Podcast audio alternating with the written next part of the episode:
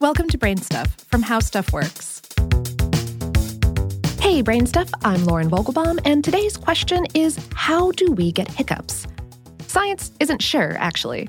But it's not that medical science has been ignoring hiccups. When these spasms are frequent or persistent in adults, they can indicate over 100 different diseases and disorders, from multiple sclerosis to cancer to appendicitis. And hiccups themselves can get serious. In what's called intractable cases, hiccups don't stop for more than a month and can go on for years without relief, leading to complications like irregular heartbeat, weight loss, insomnia, and emotional distress, understandably. But okay, science isn't totally ignorant here. We know the basics.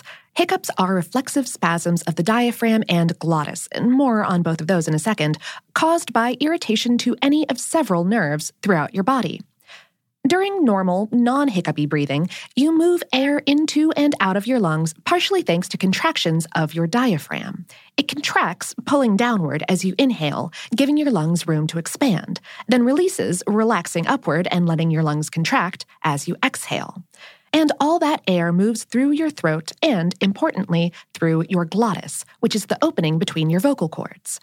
But during a hiccup, at least half of your diaphragm, for some reason, contracts sharply. About 80% of the time, it's just the left half. Go figure. That contraction starts pulling in a deep breath, but that breath gets cut short by the glottis snapping shut about 0.03 seconds later. The hic sound comes from that sudden closure.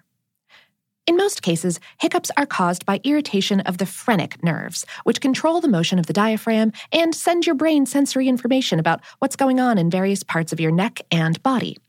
That irritation is usually from your stomach distending when you accidentally swallow air or when you eat or drink too much too fast, especially carbonated beverages like soda or beer. In rarer cases, lots of other irritations can be at fault, more serious than having overdrank soda or beer, such as infections of or trauma to anything that the phrenic nerves touch, like a tumor pressing against them in your neck, or pericarditis, which is the swelling of the membrane around your heart. Irritations of the vagus nerve can also be hiccup culprits, possibly due to its connection to the larynx, along with everything from your small intestine to the inside of your ear and lots of stuff in between. If you're looking to get rid of hiccups, some of the most common home remedies really are worthwhile. They work by either overloading the phrenic or vagus nerves or by interrupting your involuntary breathing cycle. For nerve overload, try biting into a lemon, placing a spoonful of sugar on the back of your tongue, pulling on your tongue, or having a friend tickle or scare you. On the respiratory end, try holding your breath, gulping down a glass of water, or breathing into a paper bag. And if nothing works, hiccups generally go away on their own. If they do stick around for more than 48 hours, see a doctor just in case. The purpose behind this reflex is still a mystery. Some researchers say that they could be vestigial spasms related to how our amphibian ancestors controlled their gills. Others postulate that they help with breastfeeding. Hiccups can release small amounts of air from the stomach into the esophagus, where it can be exhaled. So hiccups might serve to get air out of baby stomachs, making more space for milk.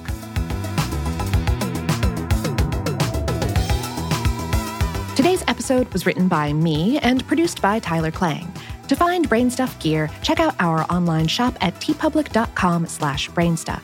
And, of course, for more on this and lots of other topics about our weird bodies, visit our home planet, howstuffworks.com.